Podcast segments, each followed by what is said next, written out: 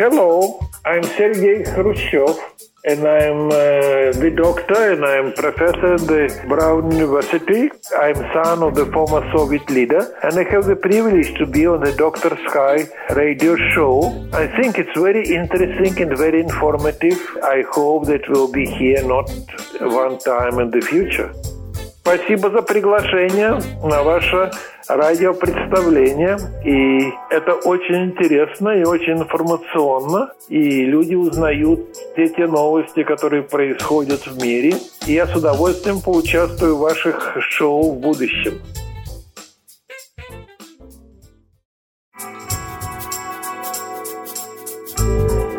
Welcome back to the exciting show that we call the Dr. Sky Show with great guests from the realms of astronomy, space, aviation, and weather with celebrity guests in the mix. And today, ladies and gentlemen, a very special treat for our entire audience as we welcome the son of former Soviet Premier Nikita Khrushchev, Dr. Sergei Khrushchev, and we'll be talking with him in just a few minutes, not only about space, Sputnik, and about the American and Russian relations during this particular current administration. Dr. Sergei Khrushchev is the son of former Soviet Premier Nikita Khrushchev. He now resides in the United States, where he is a senior fellow at the Watson Institute for International Studies at Brown University in Providence, Rhode Island. Dr. Khrushchev holds several advanced engineering degrees from the Ukrainian Academy of Science.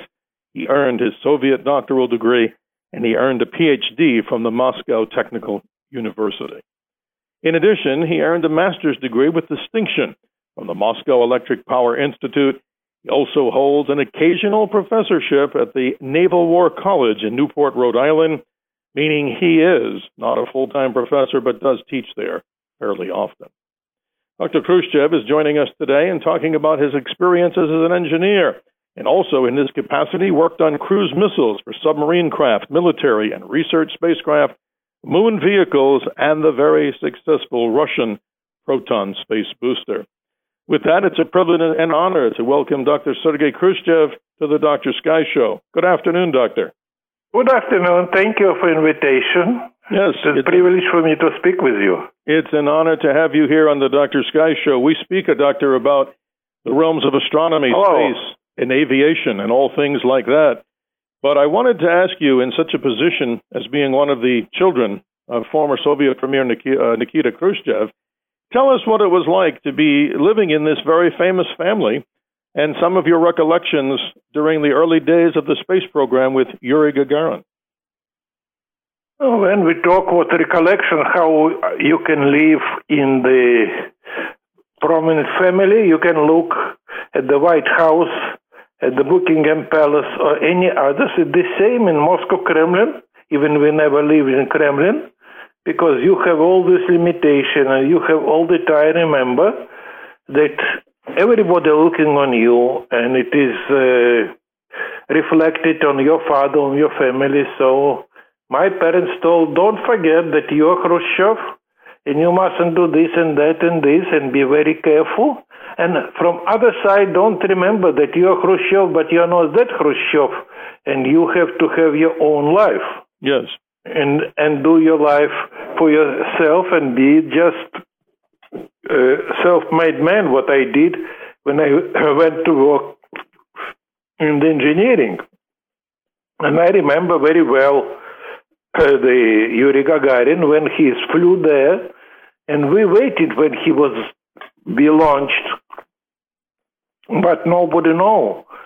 Will he return? How he will return? Is it safe to be in space And you have uh, just uh, be your brain will be affected? So we waited and waited, and at, la- at last it was the signal that he is on the ground and he landed safely. And he called my father, and he reported that he's there. And my father told, "We will make you a great uh, reception when you will come." And after two days, on the April 14, it was sunny and warmy day. He arrived in Moscow on the special plane with the escort of the fighter jets, Mhm. and then it was on the limo. He just travel on the cortege from the airport to the Red Square, and all Muscovites were outside. They were on the streets, on the balconies, on the windows, Yes. on the roofs of the building. I can compare uh, this uh, celebration with the Victory Day on the May 9 in 1945. Wow, that's amazing, Doctor.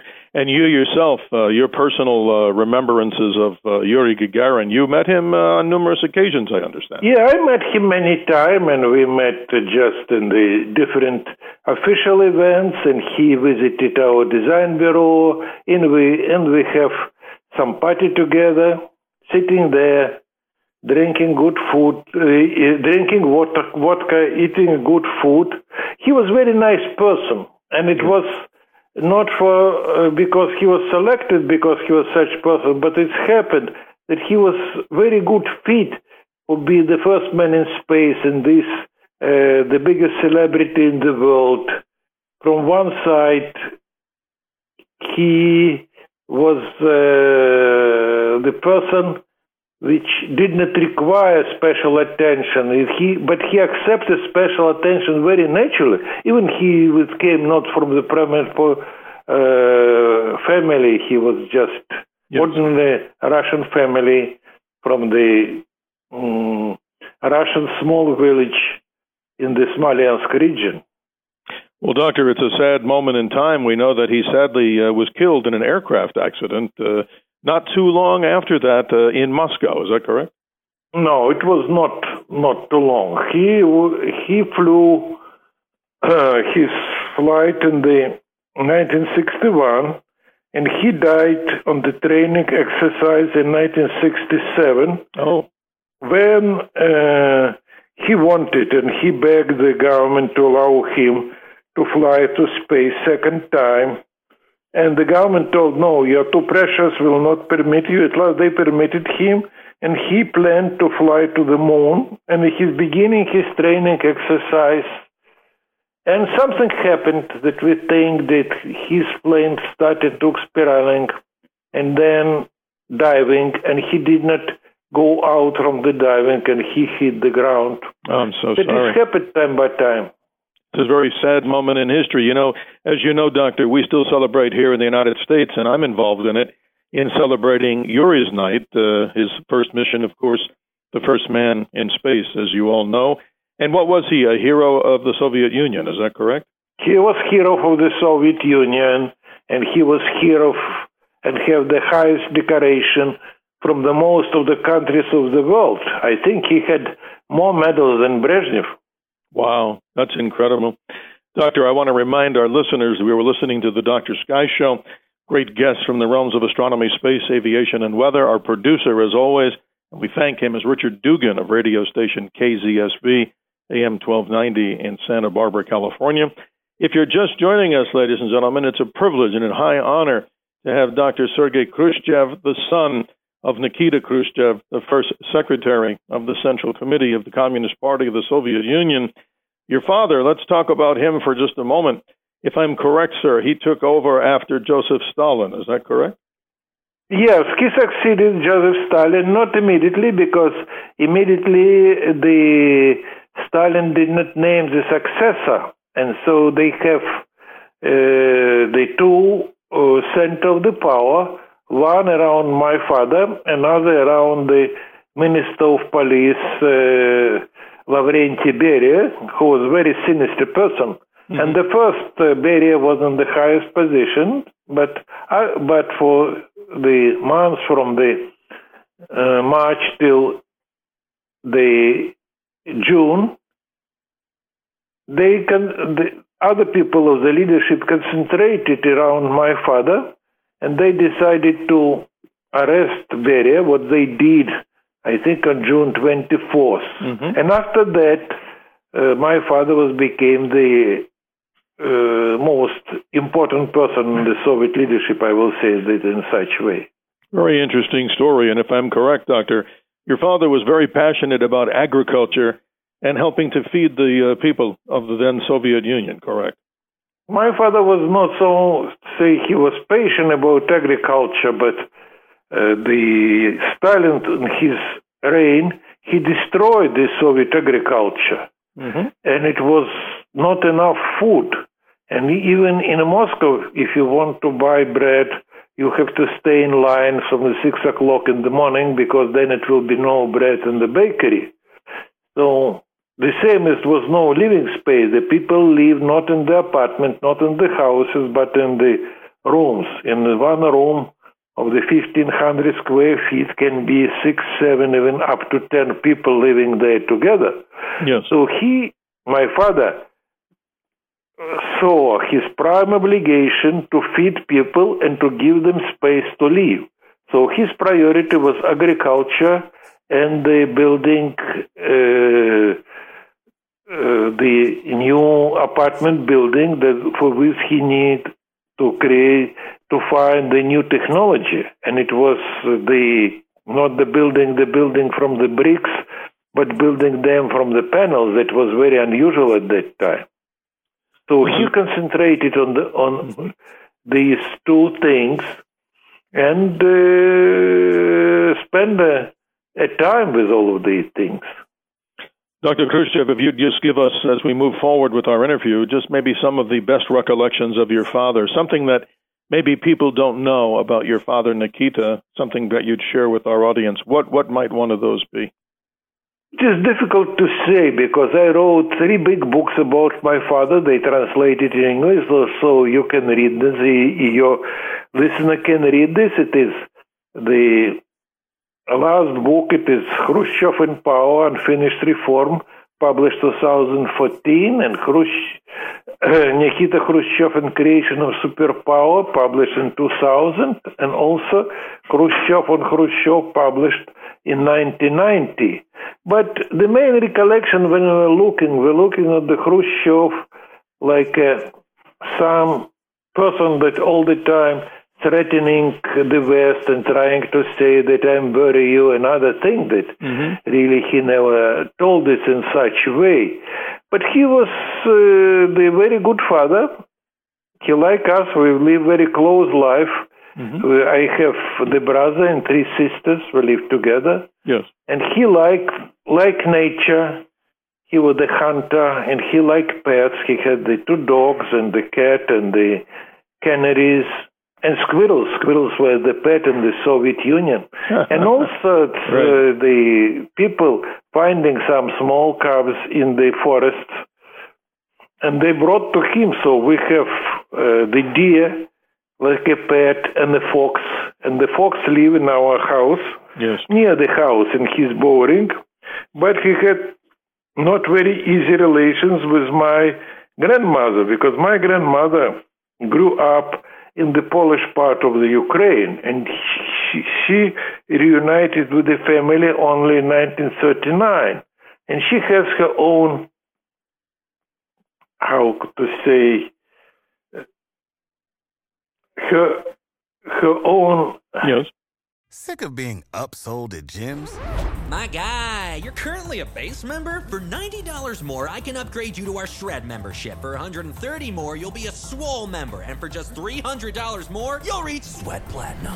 At Planet Fitness, you'll get energy without the upsell. Never pushy, always free fitness training and equipment for every workout. It's fitness that fits your budget. Join Planet Fitness for just $1 down and $10 a month. Cancel anytime. Deal ends Friday, May 10th. See Home Club for details. uh, Uh, animals. Oh, Say this. It mm-hmm. was the ducks and the geese and mm-hmm. the the rabbits, but the fox saw, saw that it was his animals too.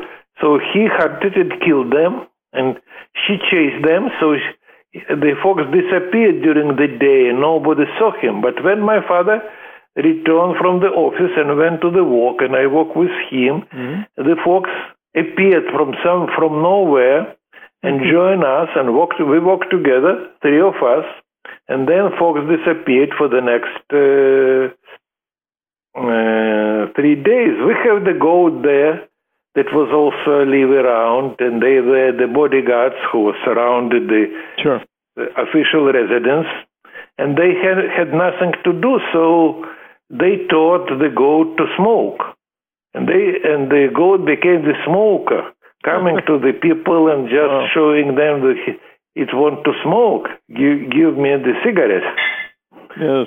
So I can say that he was a very good person, and the Mhm. person who was mostly concerned about improving life of the Soviet people, and Yes. he never thought about possibility of the war against United States.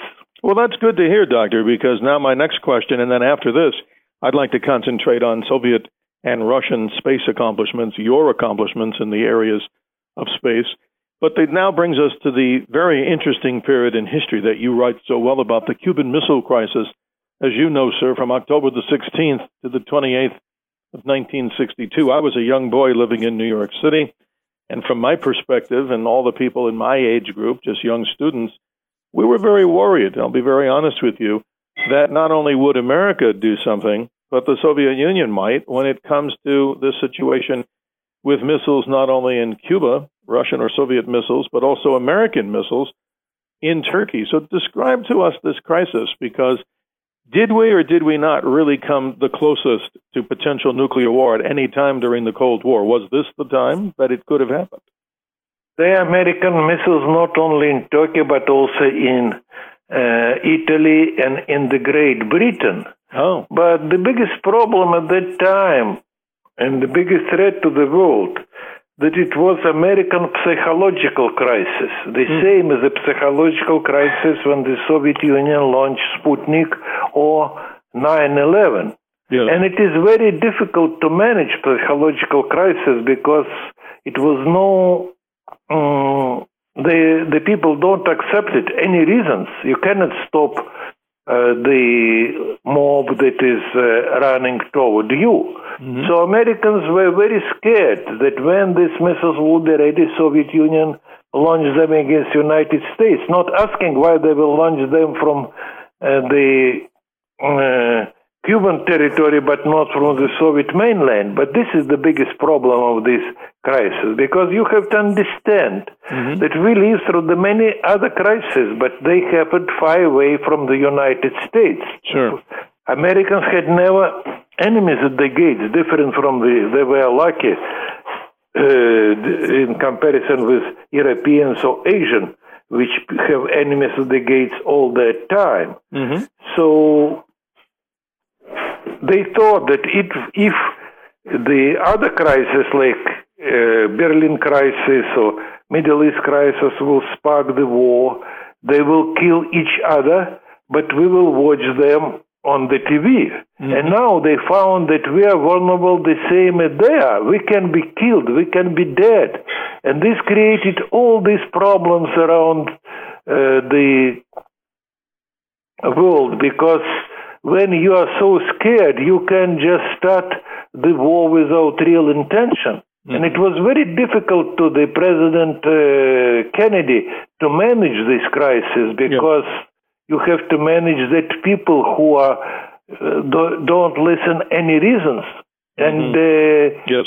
we were lucky he was that he was a strong leader and that he did not uh, was not the person who first uh, shoot and then think that he decided to negotiate. In negotiating, it was very important thing because when you're negotiating, you're understanding what is the intention of the opposite side and what is the your own uh, vision of the things, and you can present this to the opposite side. Sure. And through this, at last, they came to the agreement that it will be good to the both sides, the Soviet Union and Americans, if they will, they, the Soviet Union will take missiles out of Cuba. Mm-hmm. United States will never invade the Cuban island.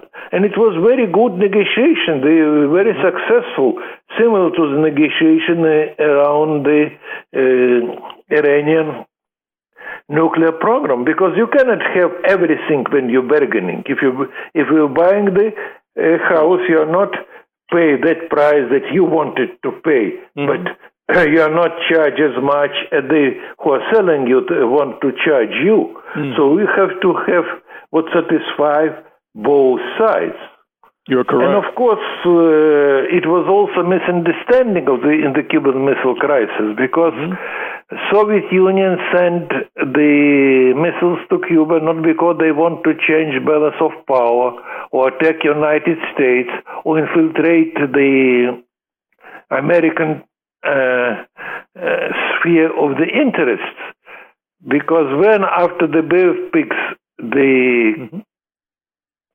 Fidel Castro declared that he is now is a, a Soviet ally and he joined Warsaw Pact, the mm-hmm. Soviet Union had the same obligation to defend all his allies, the Yes. same as Americans. Mm-hmm. And the Cuba became for the Soviet Union the same as the West Berlin for the United States Yes. small, useless piece of land, deep inside hostile territory. But if you will not defend, uh, uh, if you will not defend uh, them, you will lose your face as a superpower. Yes. And this was the biggest problem there Exactly. because Soviet Union didn't know how to defend the Cuba. Uh, my father told I cannot defend them diplomatically because Americans will not listen me in the Mhm. United Nations. I cannot use conventional forces because America control communication. We need shock to show Americans that we are serious. And he decided to send their missiles. And it's worked, you see. Yes, I do. Cuba still existed. Well, Doctor, this is very fascinating, but as a young boy, you lived those days in the Kremlin, of course, or near there. No, I, di- I never live in Kremlin. Okay. It is one of misunderstanding. I live in the outskirts of Moscow where they have the governmental, governmental uh, residence. residence. Well, thank in, goodness. the, in the Kremlin, they live the revolutionary leaders like Lenin, Stalin, and some others after the revolution. But my father was of second generation and was never lived there. Understood.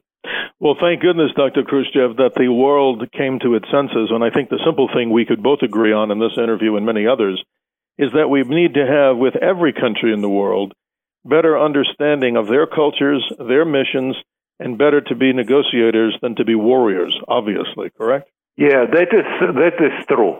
Yes. That is true because it is very important to understand the nature of our of our two countries, the nature of the people, and so it was very important.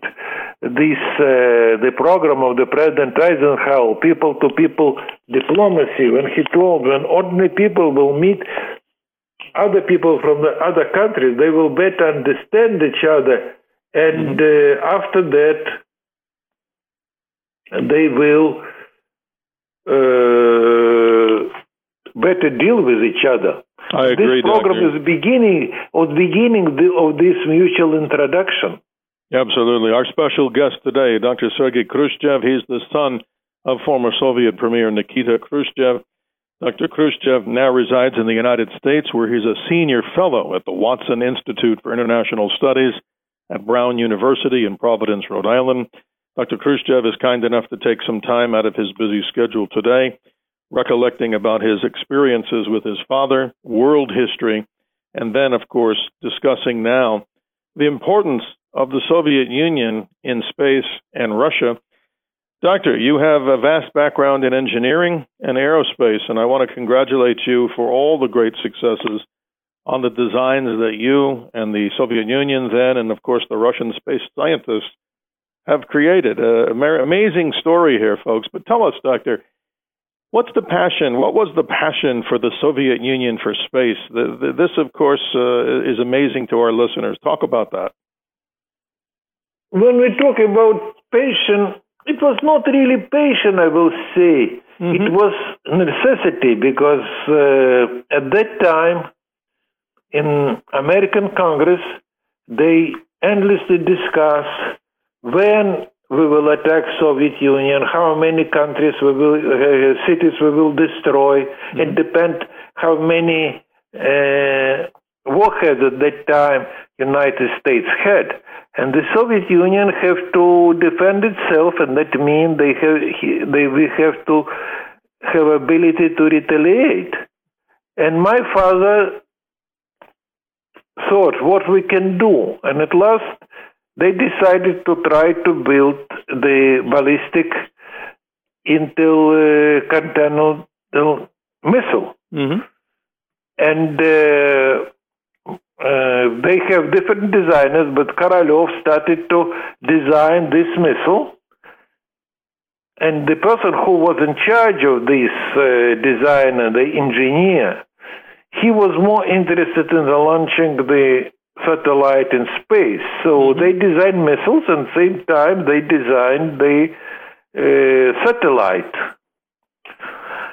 And when my father visited Korolev Design Bureau in 1956, and they showed them the missile, and then they brought him to the special uh, the corner and show we can launch the satellite. And my father told, yes, it's very interesting. And he was very curious in the in the any innovation. But he Sure. told, will not it hurt the your real goal to build the missile? They told, no, no, we will do it. Mhm. And they launch it on the October 4th, 1957. It was the Korolev uh, behind all the things because he was mostly interested to do this. And he thought that because it was planning the uh, com- uh, the meeting of the Mhm. geophysical committee, it was Yeah. geophysical year at that time, and the American will report there about the their satellite. He thought that they will report about launching their satellite. So he told to all his people, we have to do it before them. They're meeting on the fifth. We have to launch it on the fourth. And he launched it, and he reported to my father, who was at Kiev at that day, and told, we did it, we're very successful, but we didn't understand what the resonance it will be in the world. We thought it is a great achievement, but uh, similar to the many other achievements of our country, including the uh, designing the first nuclear power station, uh, the uh, first passenger uh, jet plane, and some others. Sure. So it was 200 pages on the right first uh, page of the Soviet newspapers that saying of the planning of the International Geophysical Year, Mm-hmm. we did this is a great achievement. Oh, yeah. But in the world, especially the United States, it was a shock. And it was the headlines everywhere. It was starting the fear in the United States if Americans, if Soviets launch the Sputnik, so they can launch the missile and they can attack us. And it was very difficult to President Eisenhower to tell, my dear Americans, hmm. we're still much ahead of the Soviet Union. We have the, our superiority. They will not attack us. Nobody want to listen to him. So when this, we look and we see what is this have such psychological and political effect on all these people in the world, Mhm. it was next day when it uh, it was in the first had big headlines in the first pages of the Soviet newspapers saying yes, it is our greatest achievement. And after that, the space became very popular, of course, in the Soviet Union and like everywhere in the world. Yes. And and we focus on all these things. Well, you had many Soviet firsts, like Valentina Tereshkova being what? the first Valentina? Tereshkova, it was the first Yuri Gagarin and Valentina Tereshkova, Mhm. and and it were and the first working on the open space with the Leonov Sure. and many others. The Soyuz mission with Apollo, right? The the linking Yeah, together in yeah. space. But these are great Soviet achievements, great Russian uh, rocket, uh, you know, great successes in the Russian space program. And doctor, it's an honor to have you here because our audience primarily always likes to hear guests that talk about the history of space, aerospace, and things of that type. And I want to move on, if I may, but one other quick comment: the Sputnik was the satellite, about 184 pound little tiny sphere But wasn't it not the rocket? It was the R seven. How do you say Semyorka? Was that the the, Yeah. the rocket? This uh, Semyorka, that means seven. R7, it was the rocket. R, it's Mm-hmm. rocket, and the seven, it was just uh, the number of the uh, of the design. hmm This is interesting. And, and it was intercontinental missile, hmm and they have the capability to launch much uh, bigger bigger payload than American Vanguard missiles and any others because it was a mistake in the calculation. Mm. The Soviet Union built the missile that can carry three megaton warhead, Mhm. and the Americans built the missiles Atlas and Titan, which can carry three megaton warhead. Yes. But the Sakharov, Andrei Sakharov, hmm later well known in the United States, who was in charge of the building this weapon, he miscalculated three times, Wow, I didn't and know he told that it will be much, have much bigger weight, about six metric ton. Mhm. So the Atlas and Titan missiles was had about 90 ton on the ground, and the Semyorka, the R7, have 270 ton. That makes it really not not the missile. It never uh, was used as a missile, but uh, the big launcher, and they was able to launch much bigger payload than any American missile. Fascinating story, Doctor. It's always a pleasure to have you here talking about these particular subjects. One that I needed to get clarification on Korolev's rocket, the N1, was allegedly larger than the Saturn V. Is that correct? No, it was more or less uh, the same, uh, the same, but uh, it's deliver much less payload to the uh, to the orbit uh, of the Earth because the Americans can deliver 129 ton on the orbit, and the Korolev N1 could deliver only uh, 95 metric ton because Mhm.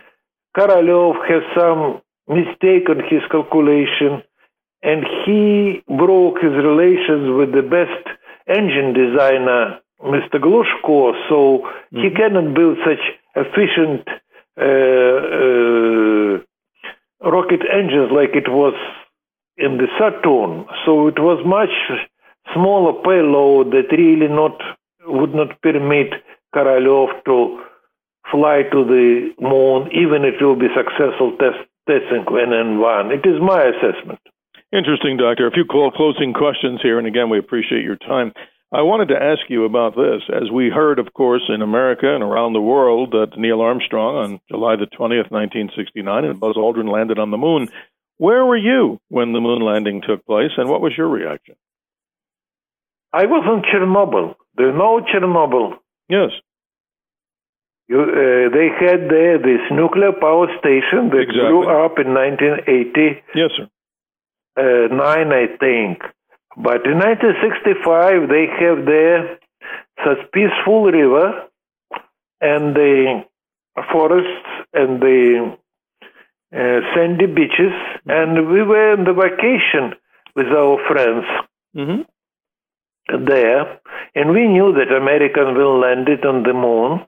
And one of our friends who worked for the KGB intelligence in Africa, and he brought from there the small telescope. So we hmm. look at the telescope in the moon, but we didn't see Americans on the moon. That's interesting.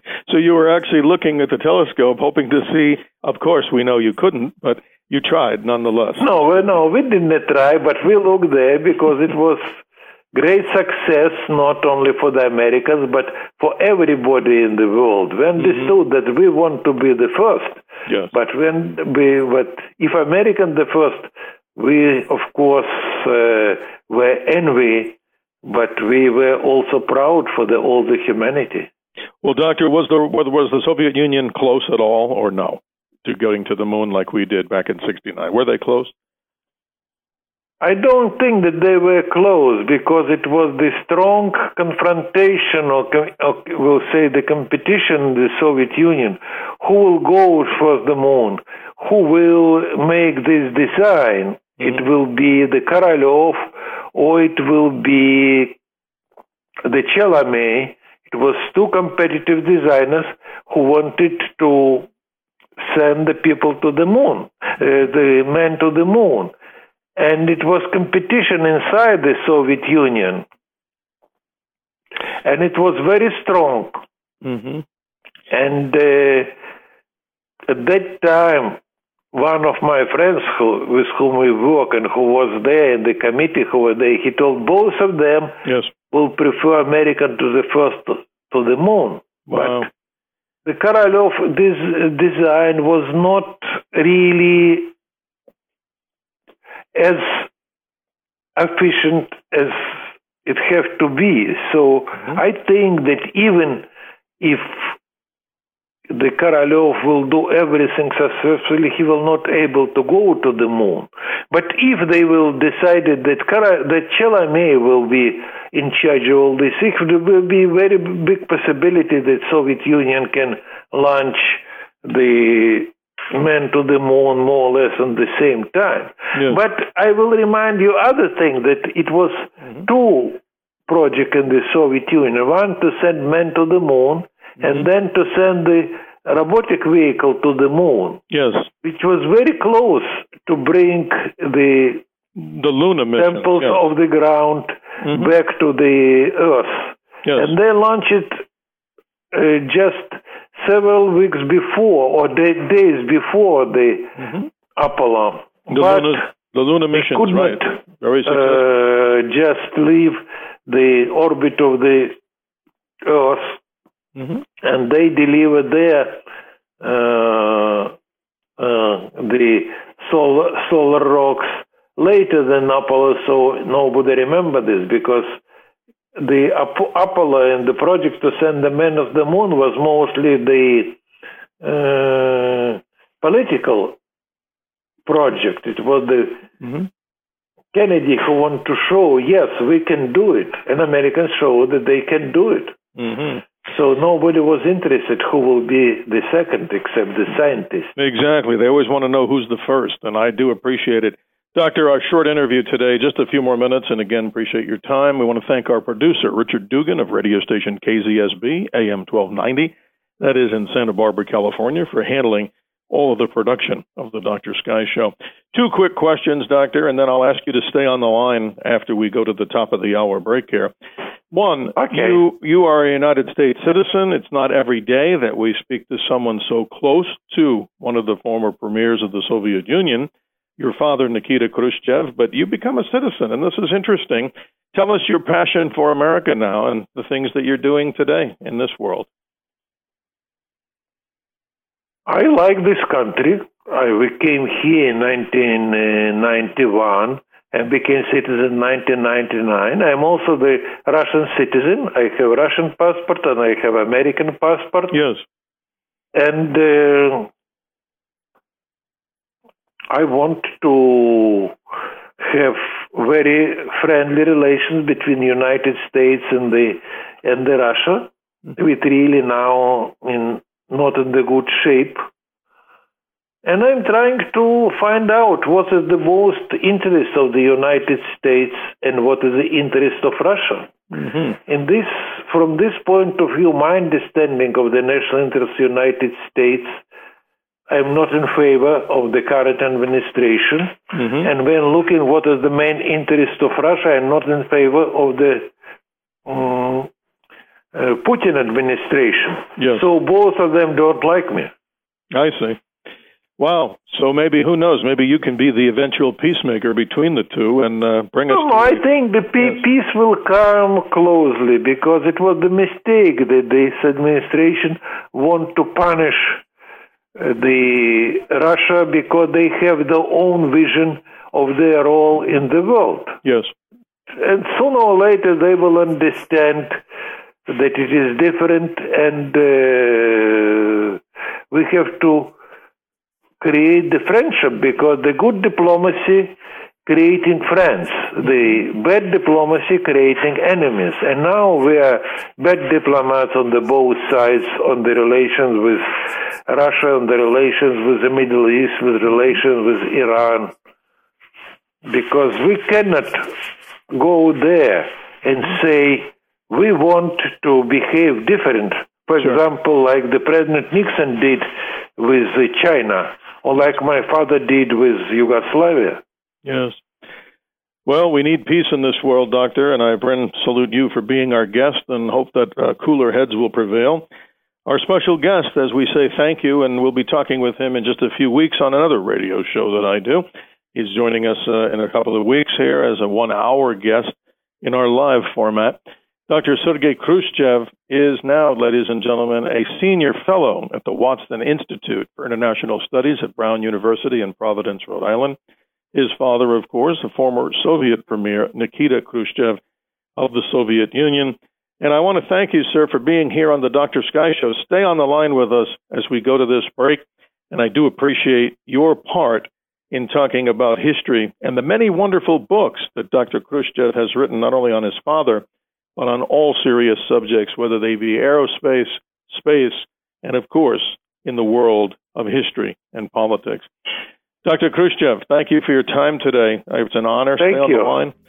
Thank that you. concludes this exciting edition of the Dr. Sky Show with great guests from the realms of astronomy, space, aviation, and weather, and like today, special celebrity guests in the mix. I'm sure Dr. Sergei Khrushchev would agree. Dr. Sky reminds everyone to always keep their eyes to the sky. Yeah, thank you. Thank, you for the invitation. It was very uh, privilege for me to be on your show. Thank you, Doctor.